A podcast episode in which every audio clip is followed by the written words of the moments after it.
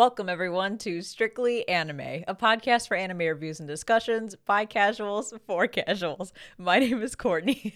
And you're horrible. this is episode 85, and we're reviewing Wolf Children. As always, there'll be spoilers throughout this episode, so you've been warned. I'm so sorry. I'm in the middle of laughing, and I can't stop laughing. I was like, You're I, horrible. I can't keep it together. Long story short, we're taught we were talking about Dick Fight Island in our pre-show. and then I don't know, there was like a nipple and a tweet, and then we translated the tweet and it said this is an attack pie that is rubbed, and I'm like, that's that's there's no way that's correct. Um yeah, anyway, I'm like perfect tearing up right transition now. into a very emotional film. well, for any of our patrons out there um, who have access to our pre-show, uh, look forward to listening to that pre-show, which is probably going to be out soon, if not already. Uh, so yeah. Anyway, long story short, Dick Fight Island. Um, if you're into yaoi, I haven't read it, but uh, someone read it and tell me what it's like. um, but yes, welcome to our review of Wolf Children, something far more wholesome than Dick Fight Island. Uh, before we get into the actual movie, um, wanted to share another reminder about our upcoming panel that we are hosting at Anime Central in May, and we're very excited. We're very nervous. Um, the the panel is going to be Waifu Wars, the tournament arc. Still no update yet as to the day and time of our panel, but it will be in the evening because it is an 18 and up panel. Because who the fuck knows what we're gonna say or what people are gonna say when we're arguing about our waifus. It's gonna be wild, and I think at the time of this episode being released, it'll be about three weeks until ACEN, so it's very exciting. I'm looking forward to it.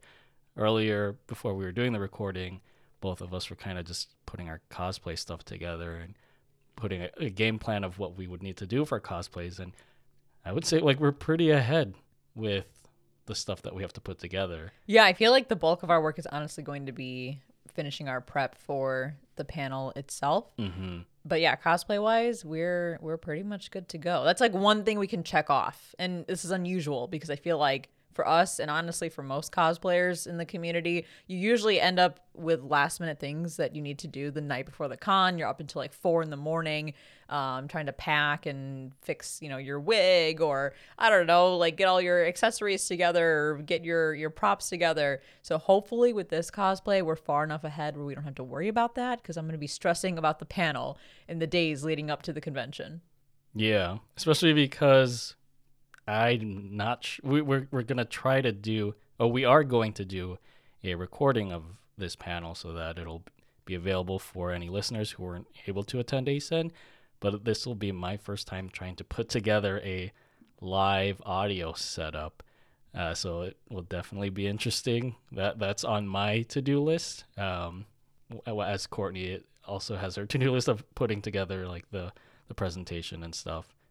Well, hopefully it all turns out great. I'm excited about it. Um, again, it's a first time panel for us, so who knows what'll happen. We're just going to go with the flow, but we're going to bring good vibes. And we hope that you guys, if you're going to Anime Central, join us and bring your good vibes as well. So if you're interested in the panel, um, we're going to obviously update you guys here on the podcast episodes. But if you want to get updates even sooner, um, check out our Twitter at Strictly Series. I had a brain fart there. Our Twitter at Strictly Series, our Instagram at the Strictly Series, or join our Discord because we'll be posting um, updates as soon as we have them on those platforms. What's been going on with us recently? What did we do last weekend that was fun? Oh, I know. I, I asked the question that I immediately remembered. we went to the bar and it was great because it was a Y2K millennial pop up. Yeah, so there's a bar in Chicago called Replay, and it's a pretty cool bar because part of it has like retro arcade games that you can act- you can play for free. I don't know if they just like overrode the machines or whatever, but you don't have to insert any tokens and you can play and, and drink. Obviously, you have to pay for drinks, but play and drink to your heart's desire. And then part of the bar is also set up for like pop up events. Uh, so I know recently they did uh, Shrek theme, but the time that we went, they had the bar kind of split between the Shrek pop up and I think what do they call it? Y2K replay. Replay Y2K. Yeah. And so it's pretty cool. They they set up like a one of the bars was themed around blockbuster video, Oh which yeah. is definitely a throwback for a lot of millennials. For those who aren't in the know, Blockbuster was a video rental store chain where the days before streaming, you had to go to a store and if you didn't want to purchase it, you, you rented a movie on tape or DVD. You watched it for like a day and then you went back to return it.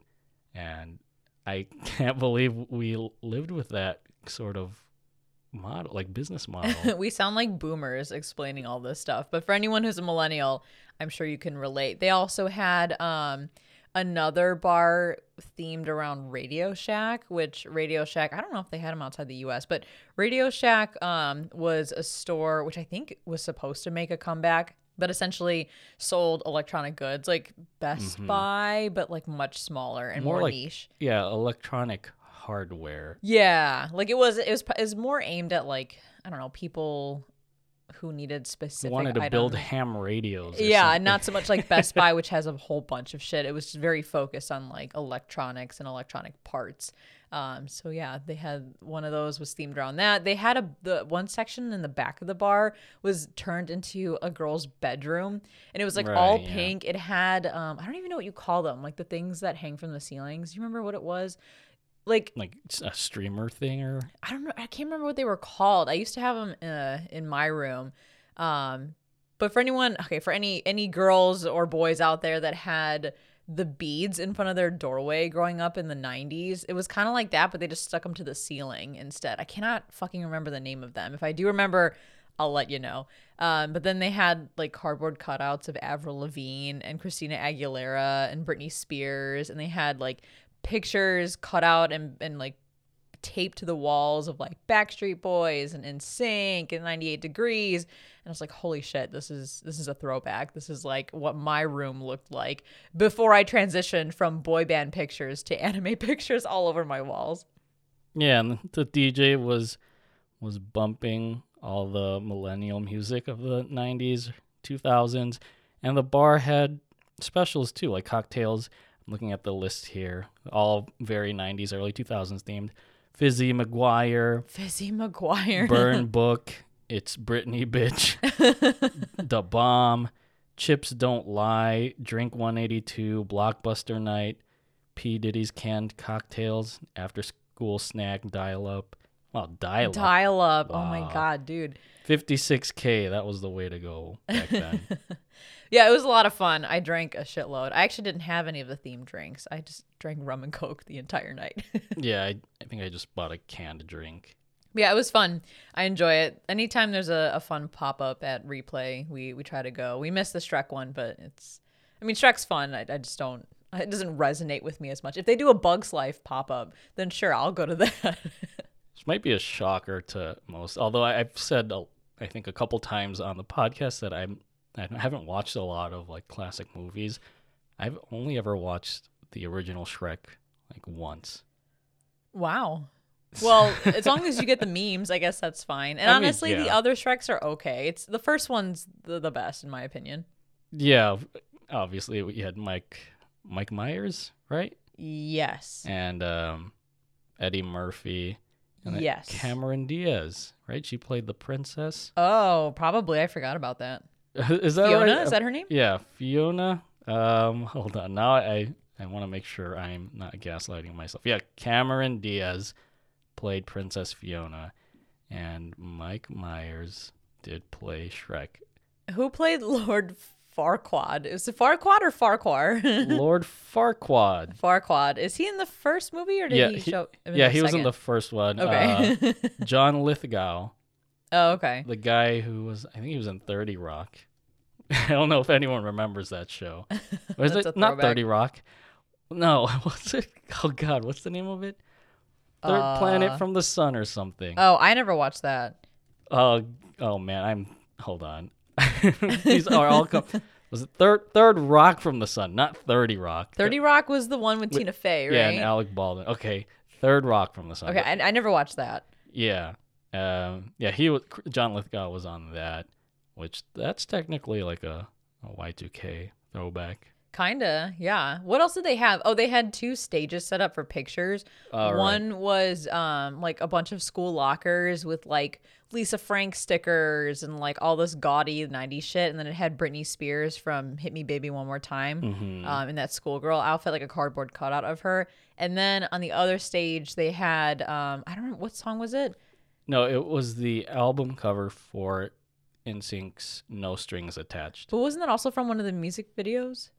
Uh, because they like it, whatever no strings attached is they the, the music video is them getting cut out of like their puppet strings and then they run around that grocery store for some I reason I think it's the music video for Bye Bye Bye. oh wait but- not a grocery store it was like a toy store i don't know what it was yeah, yeah, it was a it was a toy store. Uh, but the actual image that they used because they set it up as like a, a theater stage, but the the backdrop was of the album cover for No Strings Attached, which was an album I was definitely familiar with. hell because, yeah Yeah, my sister was a huge NSYNC fan growing up, and she would play that music on loop. all right i gotta ask you were you an NSYNC person or a Backstreet Boys person? NSYNC. Good, me too. Hell yeah. Okay, then next question. Who was your favorite member of NSYNC? Ooh. I feel like this is the mainstream answer, but I think it's JT. Oh, mine was JC Chasez. I he was a second. I was think he has the better singing voice, although I'm not musically inclined, so I could be talking out of my ass. Honestly, I don't think I've ever or recall ever hearing Joey Fatone. Is Joey Fa- Fat One. Fat yeah, Joey Fatone. like, or maybe even Lance. I feel like you only hear Chris, Justin, and JC. Because Chris Kirkpatrick can hit those high notes, right? Yeah. And he was fucking um, Chip Skylark in, in Fairly Odd Parents, and he would sing in it too. I just thought that was so random. Yeah, my shiny teeth and me. Or, Yeah. or Icky Vicky. and then JC went on to do. Uh, he was a judge for America's Best Dance Crew. Yes, he was. He was kind of like the Simon Cowell of that group, Mm-hmm. the very harsh judge. the and then Joey. I think he did like a couple game shows. He did some Food Network stuff too. Oh, which right, was- right. Which is where the fat one joke came from. And I don't know if like Lance Bass really did anything. he just tried to go to the moon and then it didn't work Oh, out. Remember that? He was supposed to like be the first celebrity or first somebody to go to the moon. And, and I think um nothing came of that. he also tried to purchase like the Brady Brunch, Brunch? the the Brady Bunch property. yeah, that's right. Because he didn't want it to be sold and then like torn down or anything. He wanted to preserve it, I think. I don't know if he has it now or like another group has it. I think another group had it, and then they actually turned it into a. A museum, Museum. like a replica of the original house, right? I'm pretty sure. Yeah. Okay. Well, anyway, that's a tangent, but yes, the the Y2K pop up was a ton of fun. Um, if you lived through that era, if you're a millennial, you would definitely appreciate all of the effort that that replay put into it. I know we did. I had a really good time. We were celebrating um, our good friend's birthday. Shout out to Kevin, and yeah, it was it was fun. Uh, we we did like a I guess a group cosplay of like A a, group cosplay. We were generic- coordinated in our outfits.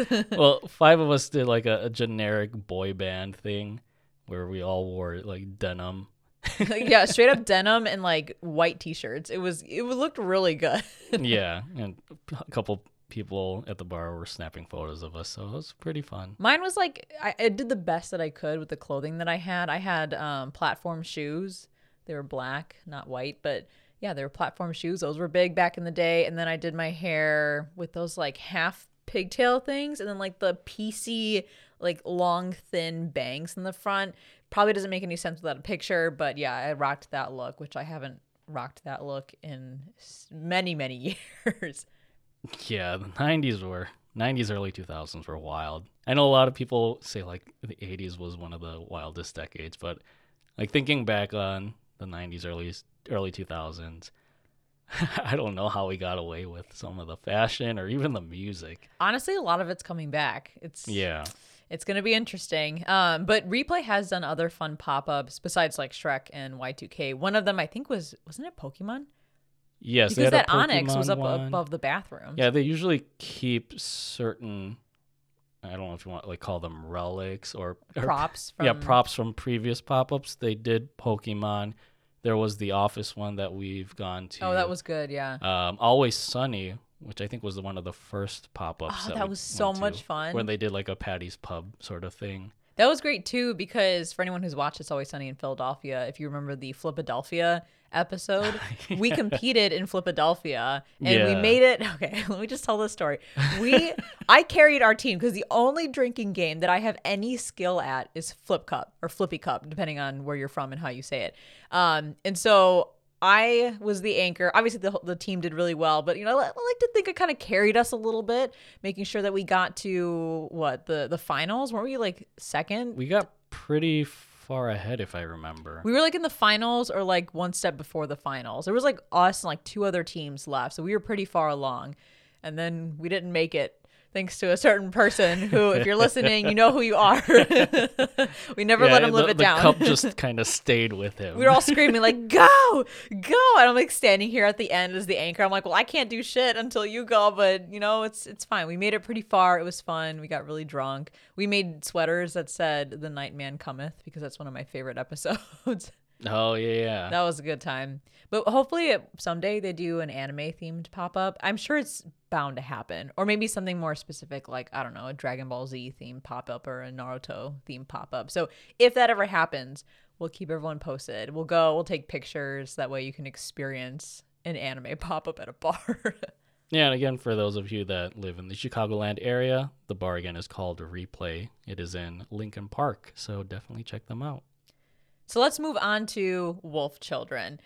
I I was pleasantly surprised. I'm just gonna get right into it. I, I was pleasantly surprised by this movie. I wasn't expecting to like it as much as I did.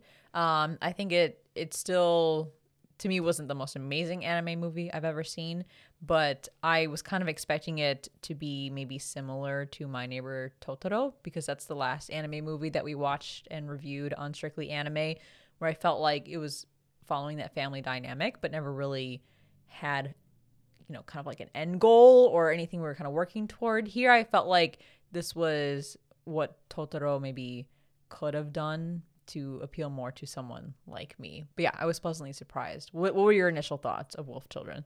Yeah, I was kind of in the same boat.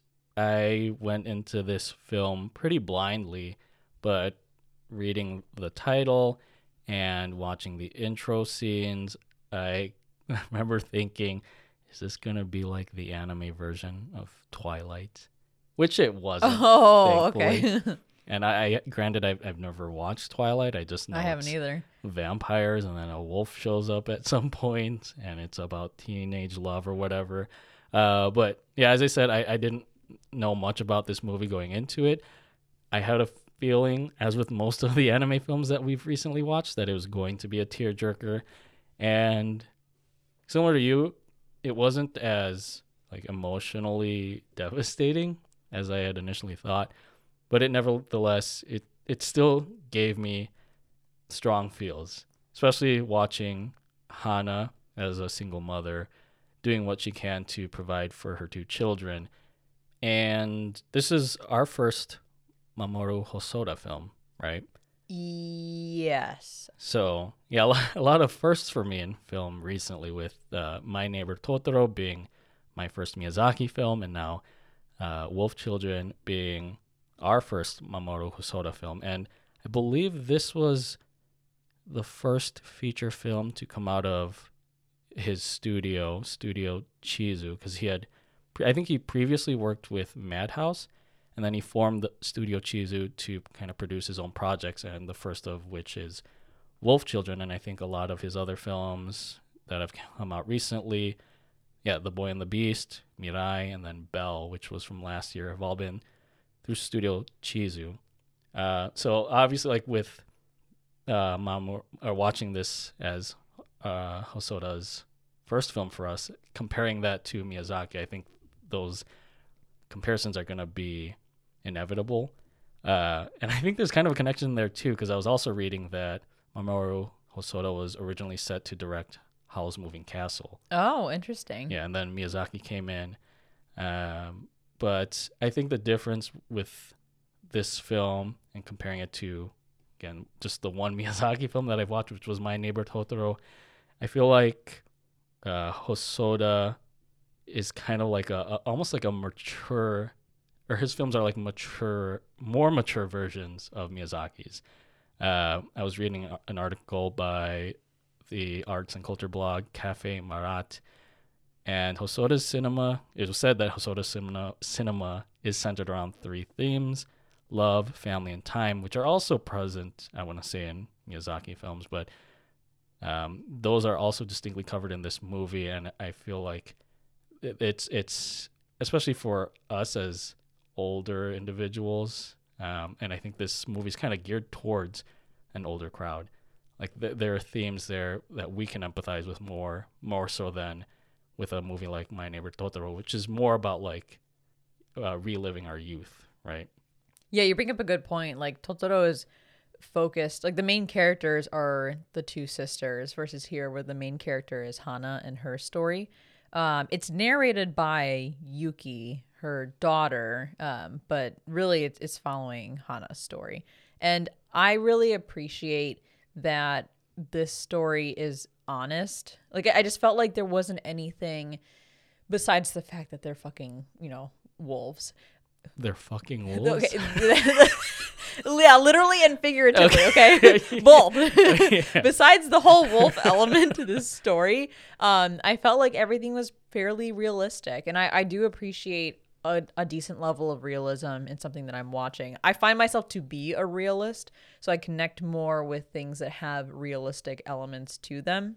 Granted, a lot of anime is very um, dramatized. Is that the word? Dramatized? Drama Yeah, you could say dramatized. um, dramatized. Um, it's very I don't know over the top. It, it has strong fantasy elements. Even in a lot of slice of life, it can be just very exaggerated with certain elements. I felt like this one was just at a nice realistic level for most of it. Like it was trying to portray the like an honest take on what it's like to be a single mother a first time mother and a mother of children who are extremely unique where she doesn't have any one or any resource that she can go to to understand how to raise these types of children properly or correctly or whatever term.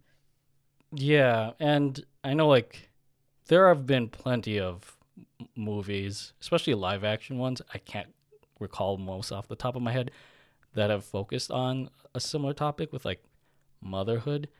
The one that I remember is I think it, this one an Oscar. Um, yeah, it was an Oscar-winning film, Room, with Brie Larson from a couple years ago. I have no idea what Okay. that is. What is that?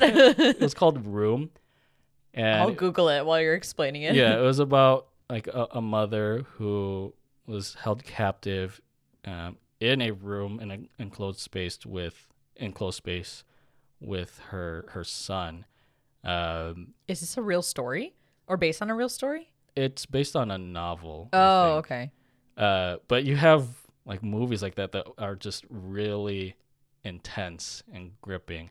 And I think like with this film and a lot of other anime films, they still have that feel good element. Granted, this is still a, a very gripping story, like following Hana as she kind of goes through the trials and tribulations of raising these children, not just as a single mother, but as uh, having children with these unique abilities.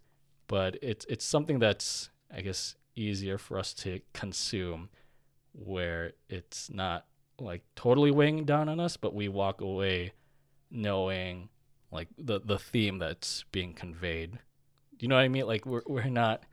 It it doesn't sink heavily on us. Yeah, like it, it it tackles heavy themes, but in a way that's lighthearted enough where you feel hopeful. Like you Right. can you can get a good sense of like the intense pressure that that Hana is under to raise these children, you know, after losing her husband and but like it's not done in a way that's like trying to get you to cry. It's kind of almost embodying her personality as she explained before to her hu- her late husband she grew up with a father who said to always smile, even to the point where she smiled through her father's funeral, even if it off put some people because she just wants to always look at the positive side of things. And that's how she gets through certain issues. Um, so, yeah, there, there's definitely some heavy moments, but I feel like there's always that, that air of positivity or air of hopefulness that, yes, this is a difficult time for these characters, but they will overcome this. And they're always looking forward as they do so. Side note, um, I don't like Brie Larson. Oh, wow. I don't like Brie Larson as what's her face, Captain, Captain Marvel. Marvel. I just think she was a terrible cast for that that um that role. So maybe in in Room, she's a better. She puts on a better think she- performance. She, won uh, Best Actress for her performance in Room. All right, I'd be interested to watch it just to see how she does. Like, I just feel like her acting was so forced and annoying as Captain Marvel, but I don't know. Maybe I just me. thought she doesn't didn't have as an- much charisma as the other Marvel superheroes. She just seemed like a bitch the whole time. Oh. I'm like, yeah, Captain Marvel's a strong character, I'm sure, but I don't think she's a bitch. Like, jeez. but anyway, let's move on to the synopsis for Wolf Children, and we can dive into um, more details around this movie. And for anyone who is not familiar with our format for movies, we don't usually do a chronological breakdown of the movie. We try to to a certain degree, but we really just kind of go through the synopsis and then open it up to discussion just because it's a little bit it's not as easy to go through things chronologically as it would be to you know doing like a 12 episode anime Yeah, so everyone go ahead and bask under the full moon as we dive into our synopsis and discussion for Wolf Children, which is a 2012 Japanese anime film directed and co-written by Mamoru Hosoda and produced by Studio Chizu. The film depicts 13 years in the life of a young woman, Hana, who falls in love with a werewolf while in college, and following his death must raise the resulting half wolf, half human siblings, Ame and Yuki, who grow and find their own paths in life. Once upon a Tokyo time, college student Hana falls in puppy, or where puppy, love with a wolf among us, and they subsequently raise a pair of the titular wolf children until the big dad wolf is unceremoniously killed off screen for being Duran Duran's Hungry Like the Wolf. oh that's a good song Realizing that it takes a village to raise a wolf child and not a metropolitan area like Tokyo, Hana takes a page from My Neighbor Totoro and moves her family to the countryside, befriending the local townsfolk, including the resident Gran Torino Grumpster, and learning how to play real life Animal Crossing to keep her children, Ame and Yuki, well fed and taken care of. As Yuki grows up wanting to embrace her human side despite a close call with a new classmate, Ame heeds nature's call, but not in the I have to pee type of way, and seeks to become king of the hill using his werewolf abilities and under the tutelage of Star Fox's distant relative. The family's respective paths in life are set after a storm comes crashing into the countryside, where Yuki's classmate resolves to keep her secret, and Ame embraces his wild side by protecting his forested kingdom, and Hana sees a vision of the big dad wolf beaming with pride at the way she raised her she raised their wolf children. After Yuki moves into her school's dorm and Ame sets off on his Pokemon adventure, Hana is left alone at her countryside home, taking full advantage of that empty nest or empty wolf's den life. And they lived happily wherever after. so let's start with animation because i want to call something out right off the bat um, but before i do that did you enjoy the aesthetic of this movie Hmm, or what were your thoughts on the aesthetic of this movie like backgrounds and environments, they were just like any other anime film. And I'm not downplaying those because I, I'm saying like anime films, usually when it comes to backgrounds and environments, are always beautiful. As if like I'm looking at a photograph, and that was the same case here with Wolf Children. I think it was more so how the characters looked.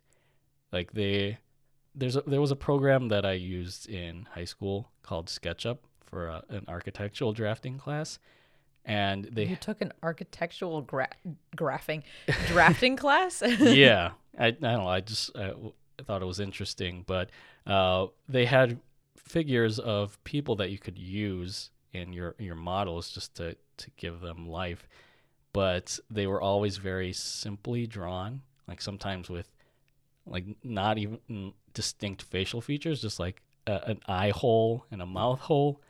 And that's kind of what the art or like the character designs in here reminded me of. Like they were just very plain. But I think we've mentioned this several times before. Plain animation, like this isn't always a hindrance, especially if the story is strong enough. And so I, I kind of kind of forgive it because of how strong the story was. Yeah, I'm kind of in a, a similar vein there where at first I, I had a hard time getting into the aesthetic, into the animation of this movie, but that quickly subsided when I realized not realized, but when I kind of just got used to it, um, didn't take me long to do that. And when I got more engrossed in the story, like the animation is interesting because you have these hyper realistic environments, which almost look like, which probably was the case. They just took a picture of a room and then just like did a once over with some sort of artistic ability to make it look more like an actual anime environment. Again, I think that's how most anime environments are made nowadays. Um, but you have again these hyper realistic environments with extremely minimalist characters.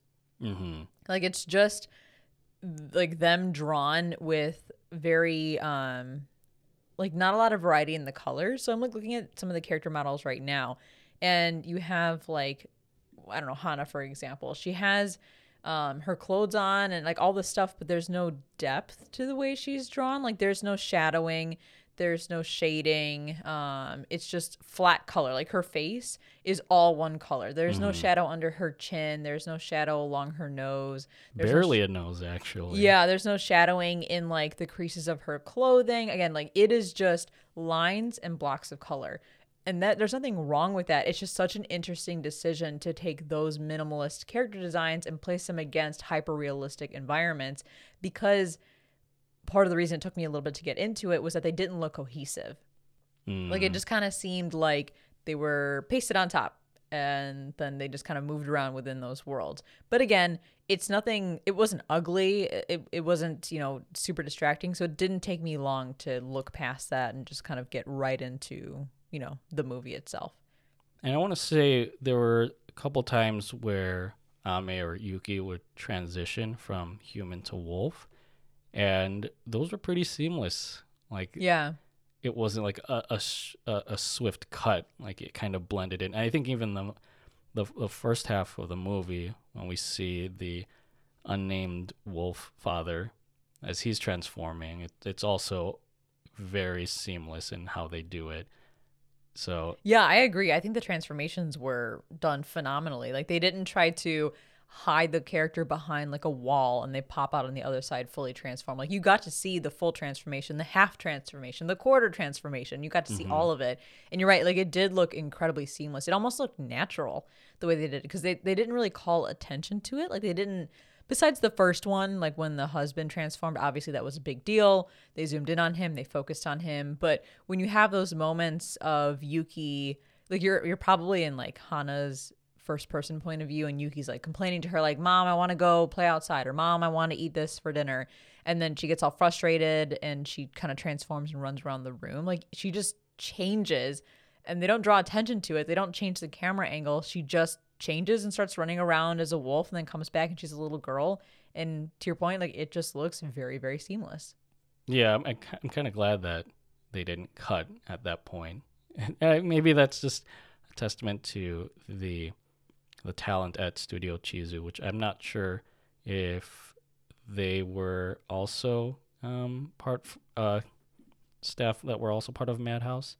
Um, but yeah, can't fault them on those transitions. I think it helps too because it it helps the viewer get accustomed to the idea that these are half wolf children and it mm. it helps me feel like I I see things through ha- Hana's lens, which is this is just everyday life for her. There is nothing special. I mean, obviously they're special children, but there's there's nothing special or unique about this because she lives it every single day, watching these kids transform between humans and wolves. So not calling mad attention to it, I thought was a really smart choice.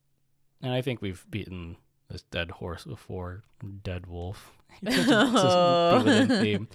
Just a couple shots of when they're in the Tokyo like metropolitan area, where you have people uh, walking around, and it's very clear that they're CGI. Yeah, CG they tried. They tried, but like it was it was it stuck out like a sore thumb. But it is what it is.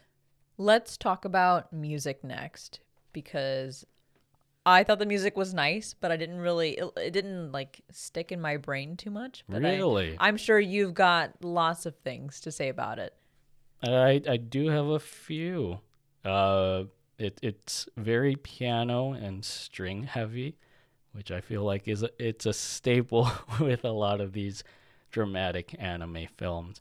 uh, always like tugging at the heartstrings and such.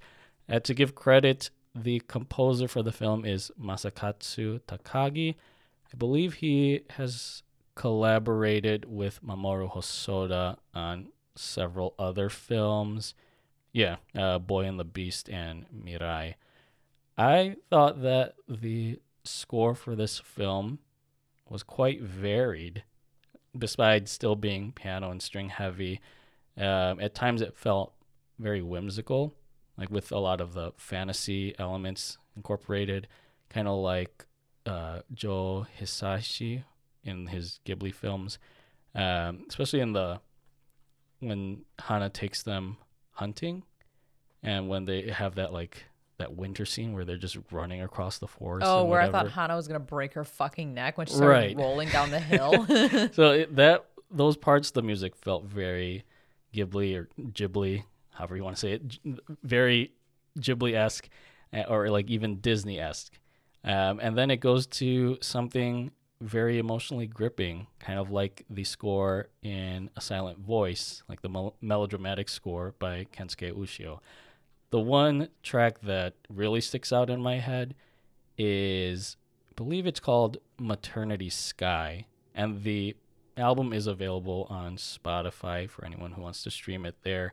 Um, they use this in the montage where Hana becomes pregnant and she and Wolf Dad, I'll just call him Wolfie. Wolfie. His name Oh. is. I guess it's listed as Okami, right? Oh, Which literally means, means wolf. like wolf.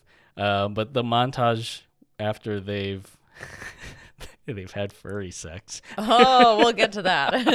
um, tra- her transitioning into motherhood. I th- it's a very pleasant orchestral soundtrack, and I, I added it to my soundtrack, my anime soundtrack Spotify playlist because it was one song that did stick with me, and I believe it's reprised uh, at the very end of the film when uh, Hana learns to accept Ame's decision to go into the forest.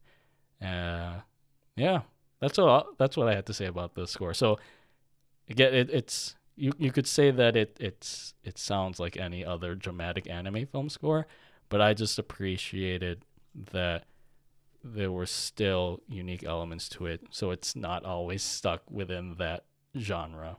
Yeah, I, I do like vaguely recall, especially some of the the more whimsical songs. I, I recall the music, but I don't like fully recall it. And I think I've mentioned this before. Like for me, it's a it's a 50-50. It's a toss up on whether or not I'm gonna remember the the score from an anime. Like if it really just grabs me and if it resonates with me, the music itself, then yes, I'll remember it. Like I've put on our Spotify playlist with a bunch of like it's just like focused on anime scores. I've put stuff from Violet Evergarden on there. Obviously, I have stuff from Inuyasha on there.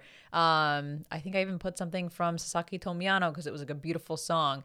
But if it doesn't grip me at that level where like I want to put it or at least some of the songs on a Spotify playlist, I'm probably not gonna remember much of it. So.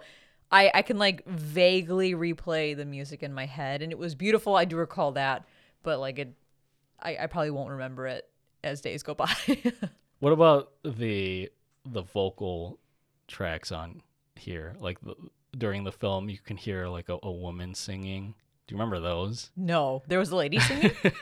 yeah, there were certain parts like those songs I wasn't as hot, like I wasn't so hot on, and maybe it's just because I I wasn't um, taken or resonating with her voice, but you know I, I kind of appreciate that they they had those moments because I feel like those are sort of meant to serve as like lullabies, kind of contributing to the the motherly nature of the story, especially with Hana. And I think they they did a a sort of lullaby song over the credits as well. Um, so yeah, I don't remember that at all. I, don't. I believe you that there were vocals, but I don't remember. yeah, that. yeah. Like I said, like those didn't vibe with me as much because I, I I like I think I trend towards instrumentals in film, uh, but I understand like I guess the the thematic use of those lullaby scores. I agree. There's something about, at least in anime, vocals being used, like a, a, a piece of music being used that has vocals during the middle of like a an anime movie or even a, an anime TV show um, that just like doesn't sit well with me. It's totally different because with you know Western shows, you get that all the time that there's vocals playing as like a scene is playing out and it fits. But there's something about that with anime that like takes me back. Like My Hero has done that a number of times in both the movies and the TV um, adaptation, and I'm just like I don't I don't want that. I don't need that. Uh, I think the only time I thought it was good, which I don't think is totally fair, is the opening for A Silent Voice, talking about my generation or whatever that song is called. Oh, th- that was by like the Who or Led Zepp- Zeppelin or some I think it was. band. I think it was the Who. Okay, Wait, we're gonna look it up really quick before Oh, we sound man, like yeah, yeah. assholes. I don't want to. I don't want us to gaslight ourselves here. Um, it was. Yeah, My Generation by the Who that was used in A Silent Voice. I thought that was great because that was very unexpected for an anime movie, um, and I think it fit the opening scenes so well. And I don't know, maybe it just resonated with me because it's a song that I grew up listening to. Um, but other than that, I, just, I sometimes I just cannot get into vocals in the middle of an anime scene. I think there's only one vocal song in anime that did resonate with me, and it's it was in Samurai Champloo. I don't remember the name of the song.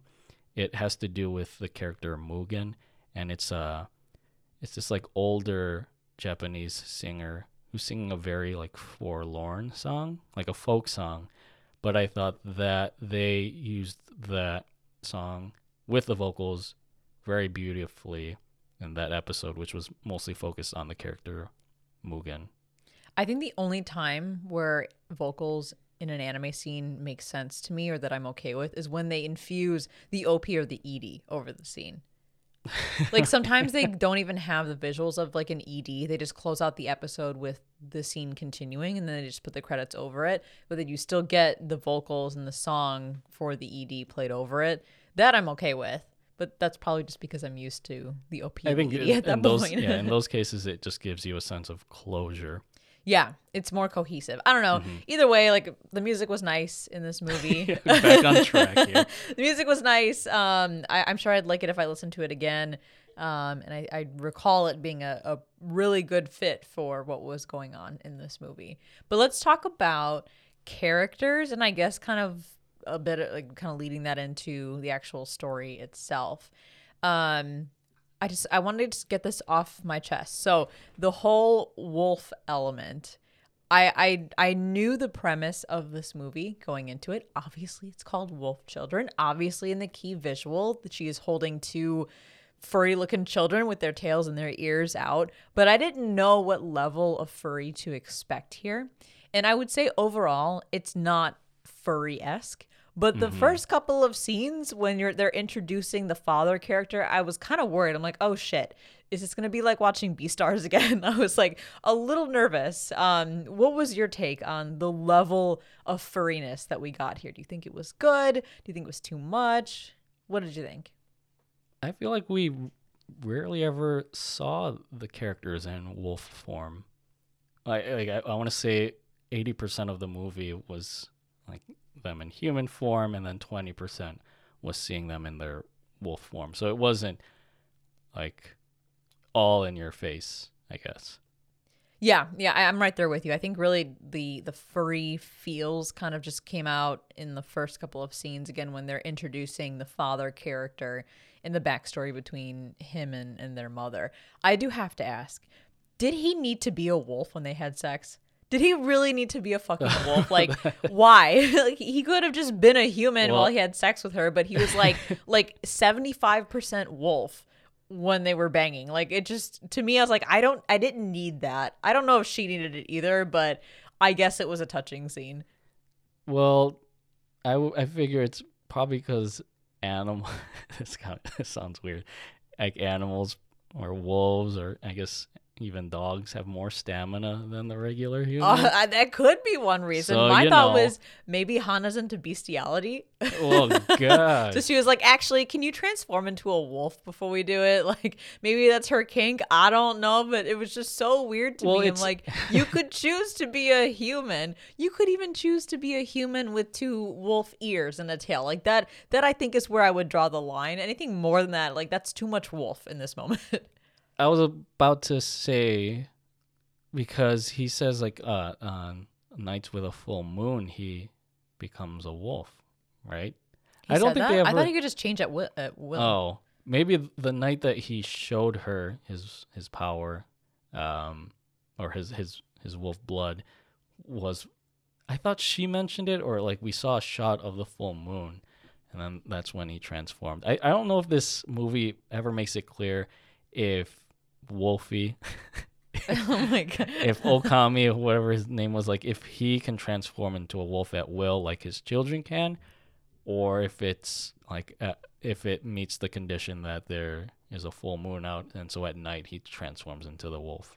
Yeah, I don't know. I mean, it's clear the kids have full control over their transformations, but uh, yeah, they didn't really specify. I guess because they are like seventy five percent human, twenty five percent wolf. Maybe.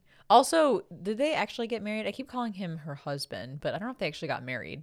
I don't think so either. All right, then I will refer to him as Okami. I'm just trying to figure out what to call him because he doesn't have an official name. Um, the other related question when he's explaining to Hana the lore around his family bloodline, he, like, to me, what I gathered from that is at the beginning of this family tree was somebody who was into bestiality and banged a wolf. Right? Because like they're descendants of both humans and like this special wolf or like magical wolf. So you're telling me at some point somebody a human had to have banged this wolf in order to start the family tree in the first place right I suppose your face is like yes. really your face is trying to I grapple with my question to, to deconstruct this movie. This is- these- I'm in asking such the- fashion. i'm asking the important questions okay i'm asking, You're asking the questions that were probably left unanswered. i'm asking the questions that everyone is too afraid to ask Yeah. But yes, But- I mean that that's what I gathered based on the way he was explaining his family lineage.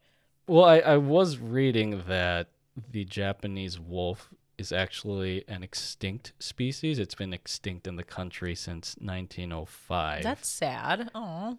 Yeah, it- which is weird because I know in Japanese culture and in like Shintoism, like the the wolf is regarded as like a like a messenger for like the spirits or like the gods, right? Like even in the name Okami, like kami, I associate that with with the Japanese term for god.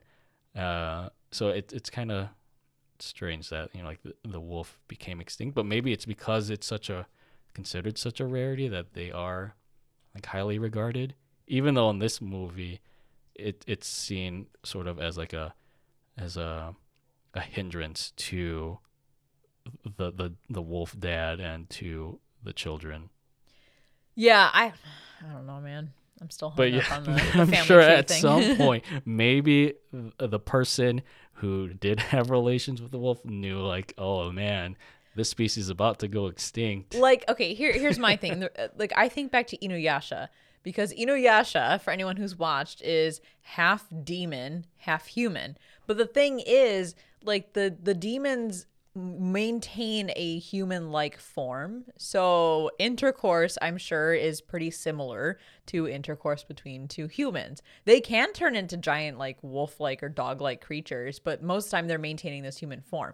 But again, the way that Okami explained the family tree, the family lineage, is that at some point in the beginning of all of this came a wolf and a human banging and that's that's bestiality That- that's all that is so i don't know whatever happened there somebody was was was taking some risks that's for sure yeah, I don't know. Or maybe there was like a, a wolf deity and they just formed. i would like to think that it. i would like to think that because that makes more sense than like just banging an animal because then anyone could bang any animal and then start this half half animal half human lineage right? So like yeah, maybe Mhm. maybe that's the the unspoken piece of clarity here is that the wolf was a spiritual demon maybe type of wolf where similar to Inuyasha it had a human form. We'll, we'll go with that one. Moving on. Yeah, well, I think like the use of wolves as a, the, the sort of fantasy element in the story again it gives it that sort of Ghibli-esque feel. But I will say to my earlier point when we were talking, you know, at the beginning of this episode, despite it having this very fantasy element of wolves, like you just said, I still think it maintains a really nice level of realism. Like throughout the whole story, I feel like not that that I know what it's like to be a single mother, but I can imagine that what Hana is going through and not having any family to rely on, not having the internet to rely on, um, having books that only touch on either you know adolescence and or child's you know, what am I trying to say? Uh, touch on how Child to rearing. a child, yeah, child rearing for humans or like how to how wolves are raised. I don't know. Um, that's all that's at her fingertips. So she's very much alone in this, and I feel like the way she approaches the situations and the way that she tries to come up with resolutions, like that, all seems very plausible. Yeah, I feel like uh, the the the children's ability to turn into wolves it- it's sort of like a like a metaphor or an allegory um, that that kind of coincides with Hana's journey as a single mother because it's something that's that seems so extraordinary, right? That that your children uh, are, are, can turn into wolves. Uh, I guess the way we can kind of see it, as you were saying, is that um, being a single mother is probably something very difficult to do, and you add, you kind of add that element of these these children turning into wolves, and, and it kind of just compounds it. But I think the idea is that we just see Hana, regardless of the wolf bloodline or not, like again, kind of like struggling and doing her best to make good out of a, a very dire situation.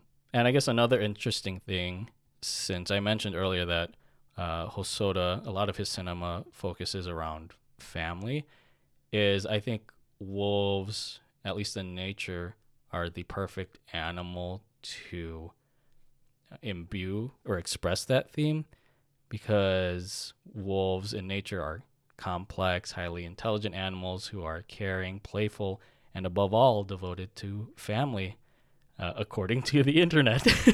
and only a, a, select few other species exhibit these traits so clearly. Um, you always hear the term wolf pack, right? Um, and you always hear about like wolves leading the pack. So they're they're very family oriented. Uh, I'm thinking back to a, a, quote from Game of Thrones from a character from of the House Stark, who says the wo- the lone wolf dies, but the pack survives. Which it kind of fits with what happens in this, this film if you think about it. I yeah. Speaking of dying, this is uh, something I wanted to mention. I just thought it was brutal, like watching that scene where Hana discovers her uh, Okami's body in the river and like she can't say anything because mm-hmm. she's gonna sound like a crazy person if she says that's my my significant other that you know that's the father of, of my children. They'll be like what the fuck? Um but they have to watch them like pick him up and put him in a garbage bag and then throw him in the back of a a, a dumpster or um, a garbage truck. Mm-hmm. and i'm like that again the the scene was not over dramatic. It was just you watch this happen. You're standing your pov is on the bridge looking down at the river watching them put him in the bag. And then you get the next moment of Hana running over to the garbage truck and basically breaking down in front of these guys, and they're like, "Yeah, we can't give you this this dead wolf. We're taking it. It's got to go in the dump." Mm-hmm. Um, and that's it. Like, there's no sound except for the sound of rain. And I thought that again, that was an incredibly smart decision because you don't need to hear Hana like screaming and crying. You don't need to be right up in the heart of it. Watching from far away, I think, is just as impactful, if not more impactful um, than being like right in the center of that scene. So I, I loved that they they gave you just enough to make it really hit. Like the feels really hit throughout that scene. Yeah, actually, I, I had a note there that they would always use this sort of cinematography, like w- these wide shots of Hana and the the wolf dad at, at certain key points throughout the movie, Uh, one was when she asks if he wants to, or asks if yeah, Hana asks if uh, the wolf dad wants to borrow her textbook. It's a wide shot. We're not in the conversation with them. Or if there was a shot on the bridge where the wolf dad was trying to tell Hana about his his his bloodline, and it's a wide shot of the bridge, and then yeah, you have the the uh, his his death, and we just see everything far away. Like there's a narrative distance in that, and I think that's very poignant in that final scene where we're seeing the wolf get unceremoniously dumped into that that dump truck is because like w- this is something that a lot of us can't relate to but this is something that's very real for hana and what i kind of appreciate about the movie at this point with giving us that distance is like we, we see her obviously she's distraught she's crying even though her crying is very faint but hana doesn't allow her life to fall in despair after experiencing such a traumatic traumatic event. And I'm like I'm sure that's typical in a lot of similar situations where a loved one has passed away and, and you're left to um, take care of, of the children.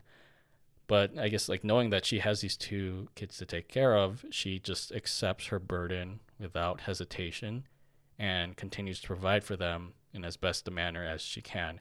And that kind of reinforces like that, that wolf pack mentality which I, I think it's great that we see the, the, the physical representation of this with the the children being able to turn into wolves, but also conceptually with how much Hana is trying to keep this family together.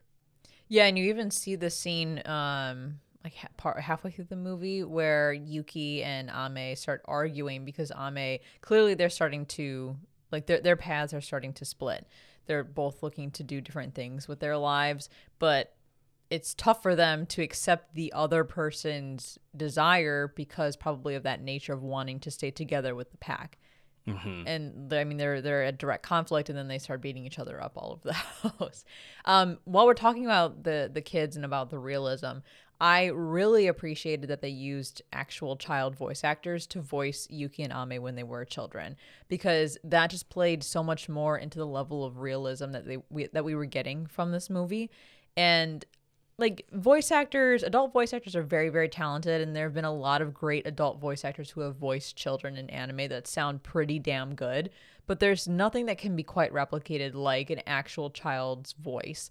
So mm-hmm. hearing them as actually voiced by actual children, I thought was just so refreshing, and again, like really helped me to to to get more immersed in this world that already was displaying that again that level of realism. Yeah, I'm looking at the voice cast right now. Uh, not many like big names that I at least I recognize um, on the Japanese dub side or even on the English dub side. Uh, says here Sohei's mother was the Japanese voice for Faye Valentine from Cowboy Bebop. That's oh, kind of interesting.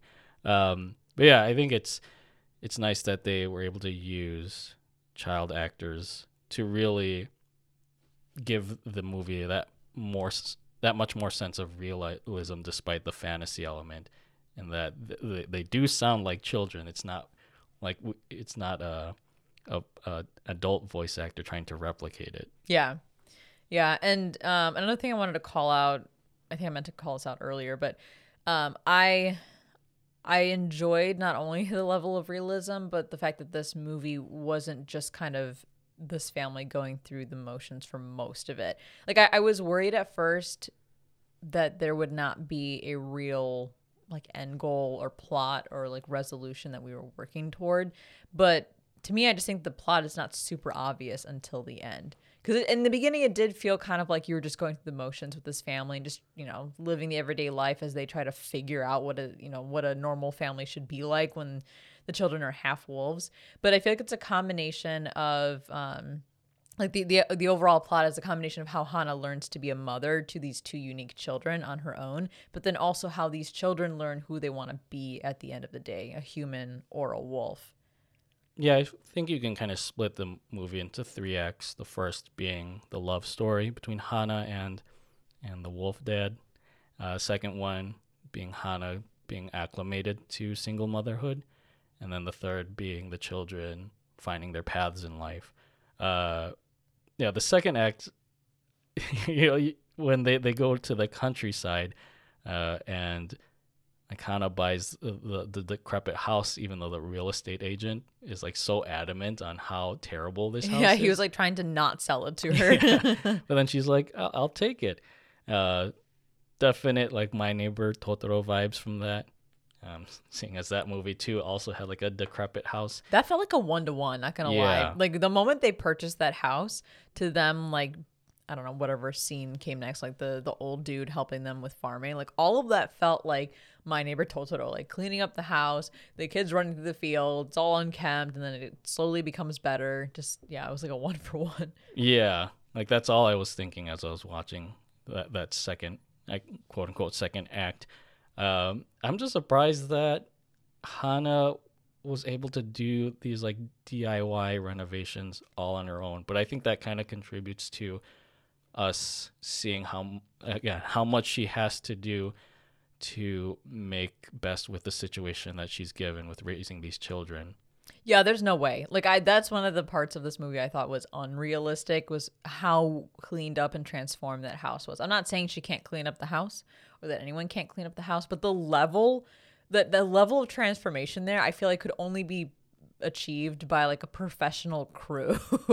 and maybe she brought some in and we just never saw it, but to No, me it's like any person, any one person could not transform that house to that degree unless they had a background in like renovations and construction. I just thought that I mean it was fine. It did it didn't sour my taste at the end of the day when it came to this movie. It was just one of those things where I was like, hmm, seems a little less realistic than what I'd expect, but it's fine. Like the house looks fine and it's livable now. yeah, and then you have the like Clint Eastwood, Gran Torino kind of character. Yeah, I kind of wish we got more of that because Mhm. they they introduce him. He is obviously tsundere as hell and does ultimately help her with her farming. And some of the other neighbors mention like, "Oh, he feels very strongly about you. He's very protective of you, like almost as if you're a daughter figure to him." Um, he never comes out and says it, but other people tell her that he says, "Make sure you watch over her. Make sure you help her. Make sure you give her this and that." Like I thought that was such a sweet dynamic because he was wearing a wedding ring. And I remember saying to you in the middle of the movie, I was like, oh, I bet, you know, maybe he lost his wife, or maybe he, you know, lost his daughter or is estranged from his daughter. And so he sees uh, Hana as, you know, a, a surrogate daughter of sorts. But then it didn't go anywhere. Like, that's one of the things I wish they explored a little bit more was that dynamic. Like, her finally having somebody to support her.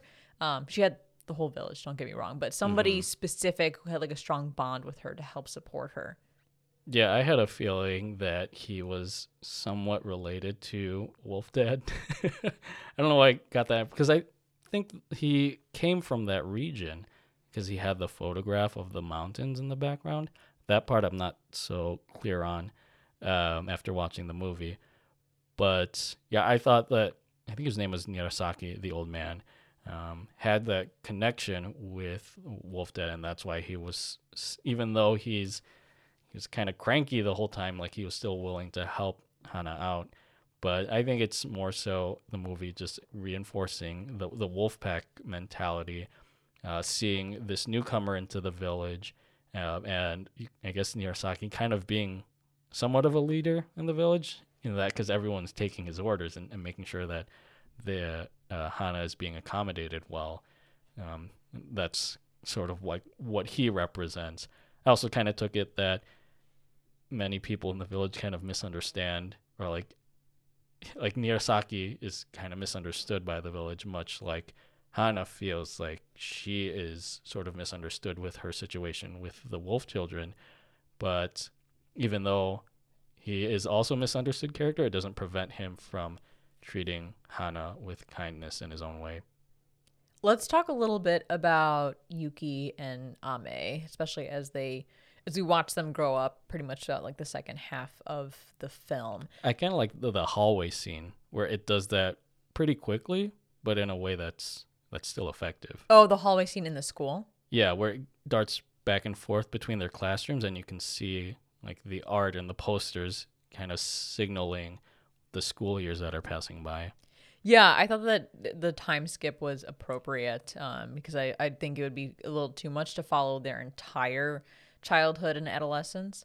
Um, I, I found it interesting that they almost had a personality switch, Mm-hmm. uh, like before that hallway scene and then after that hallway scene, because before that, Yuki was very much the outgoing, outspoken one, and Ame was very scared and, and reserved.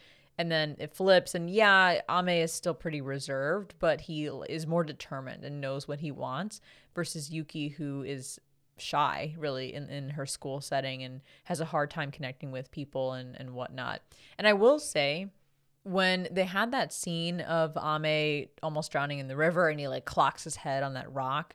Um, and I think Yuki narrates saying like after that moment, Ame's personality changed. I actually didn't notice much of a change. Was it supposed to be noticeable? Or was it just the fact that he became more determined? Because I feel like that that determination that he developed just could have come out of his experiences in the forest with the fox, not because he clocked his head on a rock.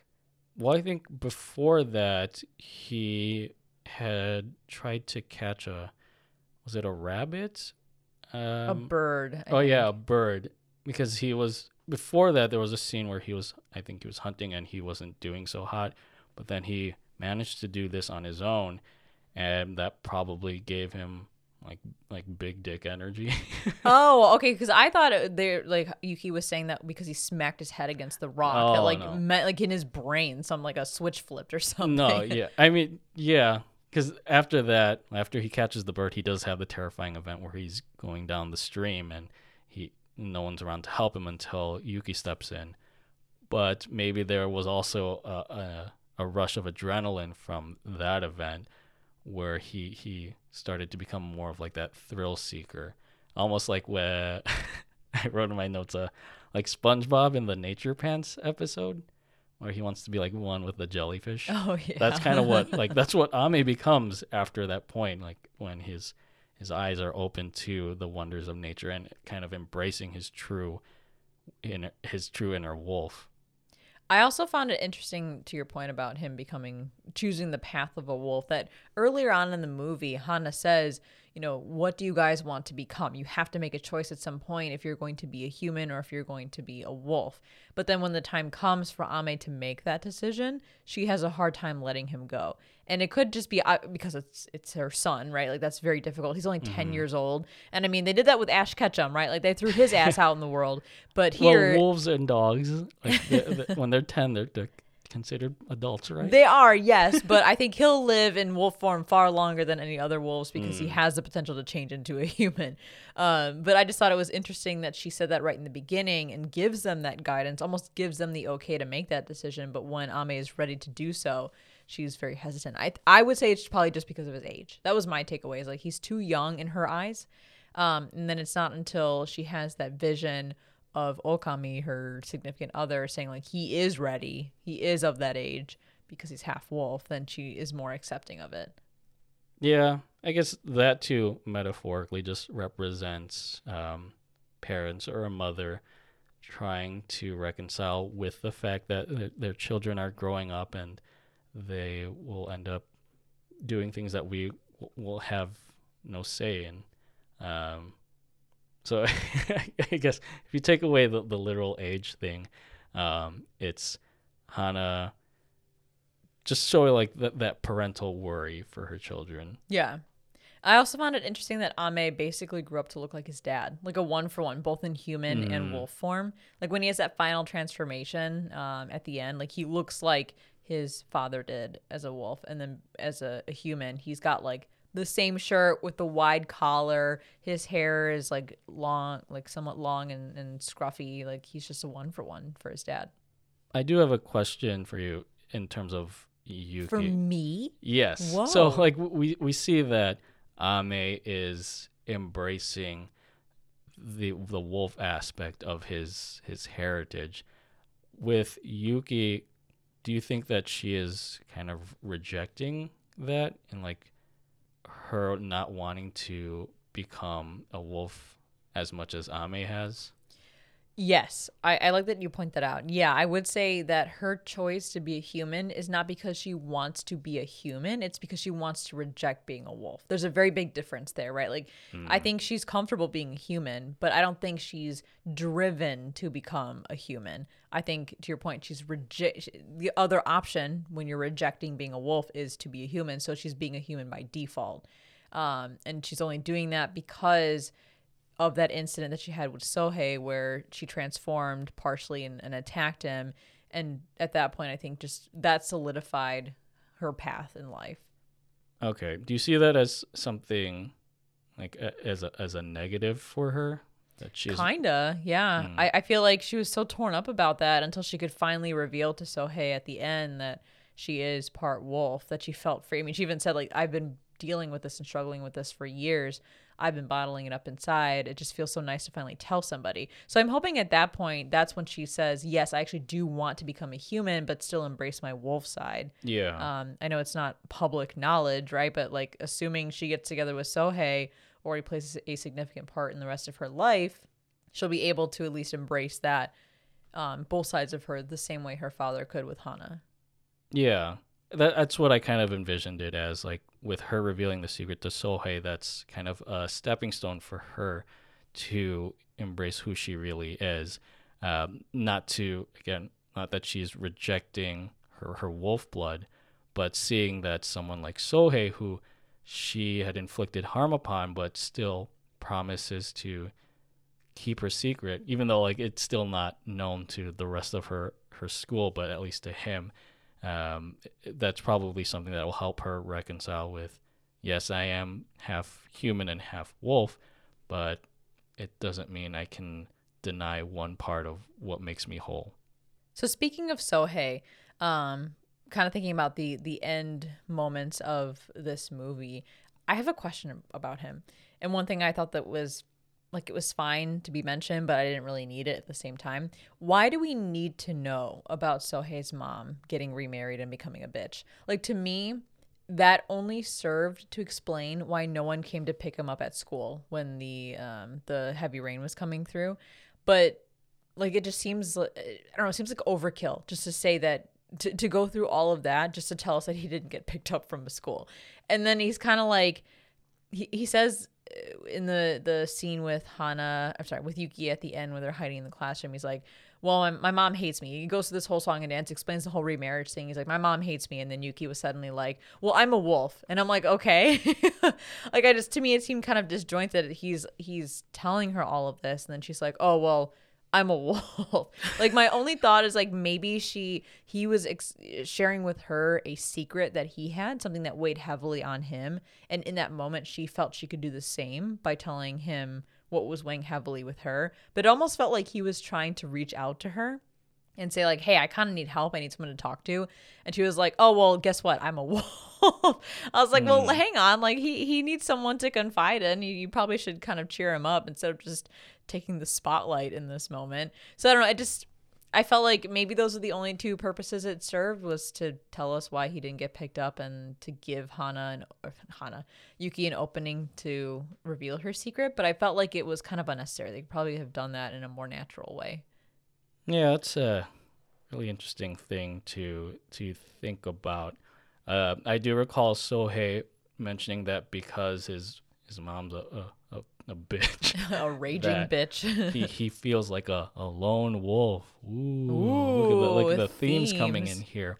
Um, but I think with uh, Yuki revealing to Sohei that she is a wolf is kind of her showing how much she trusts Sohei, how much she values him as a as a friend, even though she was kind of wary of him before. And in their own pairing, they too like they they realize that they kind of need each other, whereas Yuki kind of feels lost because she can't interact with people in normal situations because she fears that her wolf blood is going to kind of be a hindrance to that. And then Sohei, who feels distant from his own family and has to, like, he is kind of left to fend for his own, uh, especially in this scene where they're both stuck in the school together. So I think them confiding in each other in this moment kind of gives those two like a a certain wolf pack mentality, knowing that they are there for each other and can confide in each other. Okay, that makes sense. I also hope, side note, that they get married in the Of course, you're gonna ship them. I ship the shit out of them. They're so cute. Um, yeah, I like Sohei. I thought at first he's gonna be that annoying like bully character, but I thought he was a really compelling character.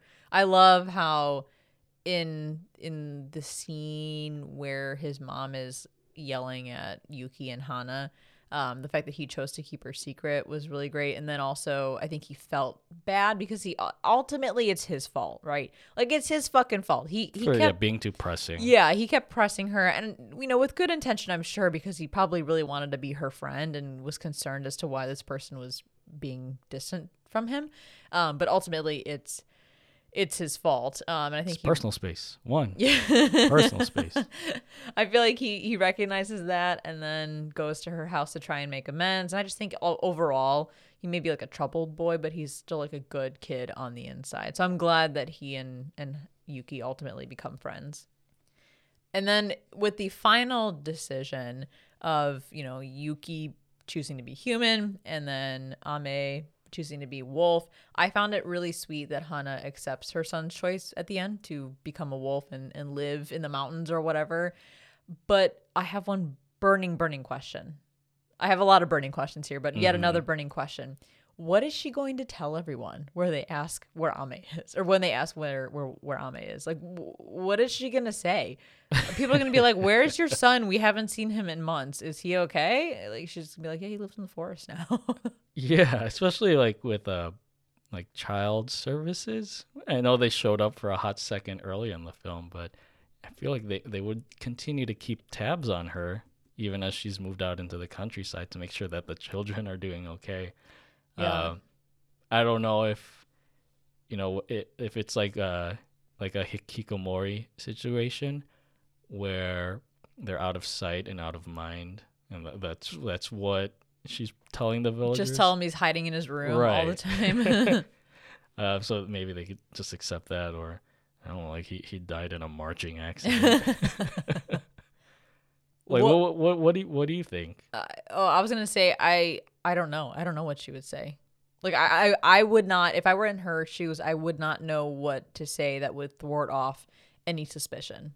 Like I feel like at some point we already saw child services show up once to Hana's you know first house. I what's stopping them from showing up at the other one? He doesn't go to school anymore, but he ne- does, hasn't necessarily disappeared from everyone's lives. Here he's actually disappearing. So like what the hmm. fuck?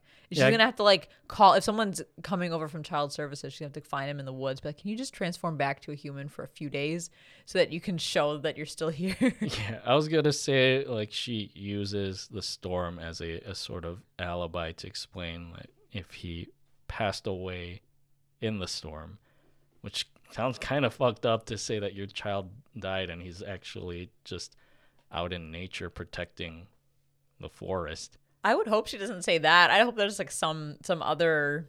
Or if she just feasible like if she just comes clean about the whole thing, which I understand is probably difficult to do, but I feel like this village has welcomed her and her family enough that they'll they'll understand. Yeah, that's something. Okay, so let's talk about the the ending as a whole. Um, not as a whole. I guess like the very very end of this movie. I kind of wish a couple of things. One of them being that she revealed to somebody that her children are half wolves because Yuki revealed it to Sohei, and that was very like cathartic for her.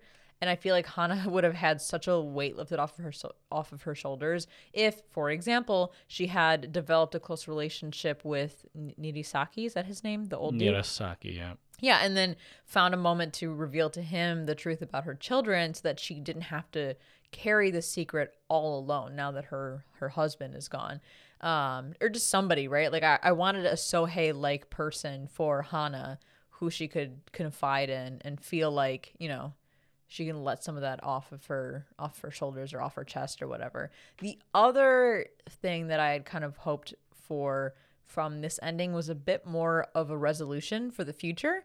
like something along the lines of like Ame still visits her sometimes because he cares about his mom that he hasn't just left her and then that's it. Or that like Yuki grew up and married Sohei and then takes care of Hana because it kind of felt like at the end that both kids just left her and now she's alone. like I know Hana or Yuki is still at the school, she's boarding there, but I'm kind of like, damn, your mom's all alone now.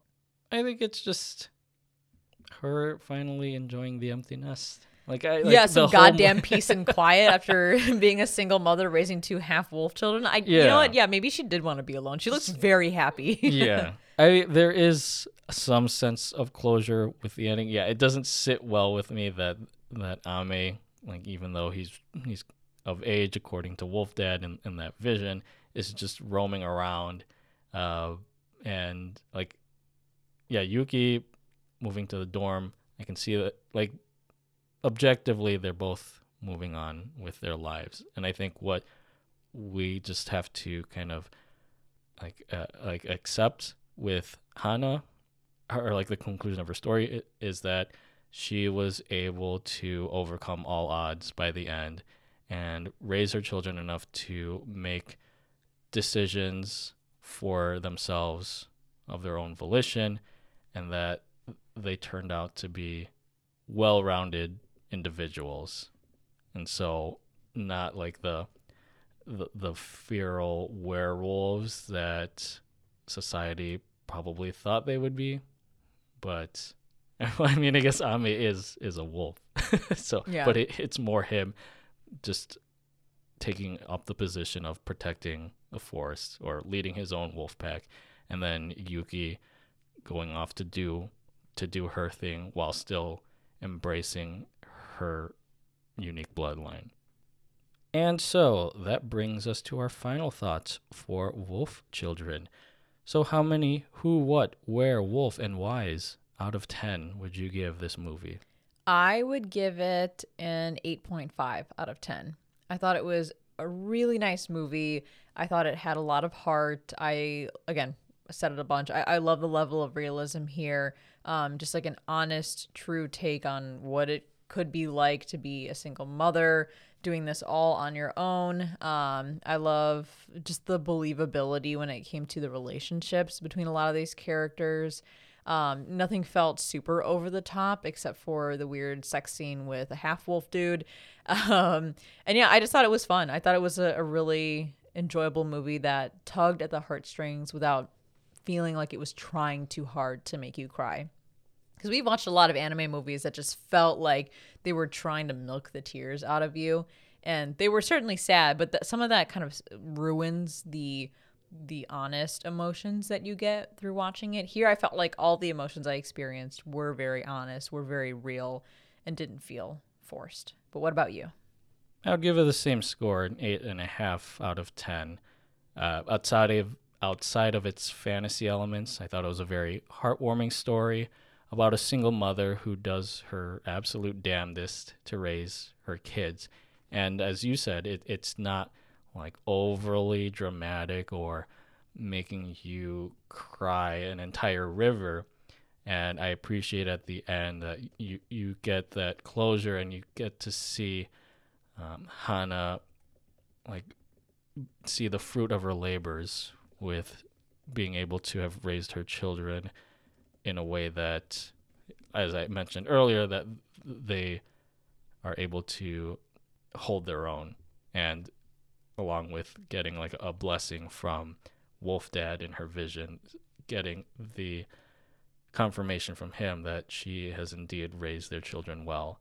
And I guess on first impression of this film, to talk about the director Mamoru Hosoda, I think he is to the themes of family what Miyazaki is to themes of childhood and youth. Having only watched Wolf Children and My Neighbor Totoro from both directors, uh, I think Hosoda deftly takes these mature topics like the challenges of adolescence, parenting, and kindness towards others, regardless of their imperfections and is able to put like a, a fairy tale like spin on the story that still manages to keep it relatable and full of empathy. And so I think for me and hopefully for you, this kind of opens the doors more to watching other Mamoru Hosoda films and seeing how he continues to tackle these themes in their respective stories. I think I would have just loved to know more about Wolfman himself, the Wolf Dad. We really didn't get any sort of insight into his backstory besides the fact that he worked for like a, a, a moving company and didn't have like a permanent home. But I guess the point of the story is kind of not knowing where he came from with his unique story since he, he gets taken out of it so early. And from there, like knowing where to start, where life throws you a curveball. And that's what Hana has to work through. And just seeing her persist through, nevertheless. I think that's the point of like why we never saw Wolfman. Uh, although I, I would have kind of loved to see more of, or like get more insight into who he is. But I guess nonetheless, this whole thing is still a better love story than Twilight. So. really quick, I, I just have to say, I actually thought that we got uh, enough of Okami's backstory to at least get the the baseline set up, the foundation set up for this movie. But to me, the focus was Hana. Like, I think what we needed mm-hmm. to get from her relationship with Okami is one that he's a wolf and what that means at a high level. Um, and then two, the fact that they were in love. I, I, we needed to be convinced very early on, very quickly, that they truly were in love, that they had chemistry, and that we as viewers, you know, shipped them as well. And we got that. And that's what made it so difficult to see his death. That's what made it so difficult to watch her go through this all alone.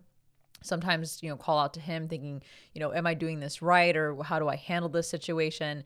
Um, that's that's the purpose he played. So I I'm actually okay not getting more around him. I think it would be a more interesting story that we could get more invested in knowing what his history and family and everything were like but for purposes of this story and, and the parts that we're getting, I think there was an appropriate amount of information around him. But yeah, he's still a mystery, right? Like there's still mm. that curiosity there. I, I would still like to know more, but I don't need to know more to still yeah. enjoy the story. No, yeah, that's that's what I was getting at. Like I understand that he has to be mysterious in order for Hana's story to properly progress. But I guess in a in a different world, it would have been nice to get more of his backstory or I guess like even to see this developed into a, a, a series. I found it interesting that she was saying, "Oh, I wish I'd asked more questions of him about what it was like being half wolf." I'm like, "How did you not?" That is so crazy to me. If if I were with somebody who was half wolf, I would be asking them all sorts of questions about what it's like. Yeah. Like, how do you control your transformation? When did you start transforming? What does it feel like when you transform? Do you have like animal instincts? Like, I would have been like just a wealth of knowledge would have would have been exchanged. I think because I, I would want to know every facet about that, knowing that no one else is aware of something like this. Um, so yeah, I'm just that she dropped the ball on that one. That's for sure. it wasn't her. It was just the movie runtime. So. well, she said she said that she she oh, yeah, wished yeah, she yeah, asked more questions. Yeah, um, that's true. I mean, I'm sure she was just happy being in the moment with him, but like, damn, I would have been asking him so many fucking questions maybe she was just in love with him for what for who he was. Yeah. Like, she looked beyond that. Yeah, I guess. I don't know. My curiosity is stronger than that. but that wraps up our review of Wolf Children. Thank you so much, everyone, for listening. Let us know what you thought about the movie. Like, if, if you guys liked it, um, if you felt like it had some you know Miyazaki, My Neighbor Totoro feels. If you felt like you know the the movie was decently realistic, if you enjoyed the human wolf sex scene, you know, tell us these things. I'm curious. You can reach out to us in many many different ways. But thank yeah, you again. I would again. Love to hear more about that. tell us. I want to know. but thank you everyone again for for tuning in. We appreciate it. We we appreciate you guys and all the support that you give us. And that wraps up this episode 85 of Strictly Anime. If you enjoyed the podcast and like to support the show, then head over to patreon.com slash the Strictly series and subscribe on your favorite podcast service so you can be notified when new episodes premiere every Monday. Join our Discord to continue the conversation and to talk all about wolf sex. Follow us on Instagram at the Strictly series and on Twitter at Strictly series. And check out our website, thestrictlyseries.com, where you'll also find more info on Strictly JoJo, our other podcast dedicated to JoJo's Bizarre Adventure. All links are in the description. Thank you so much for listening. And as always, stay safe, stay healthy, stay weeb.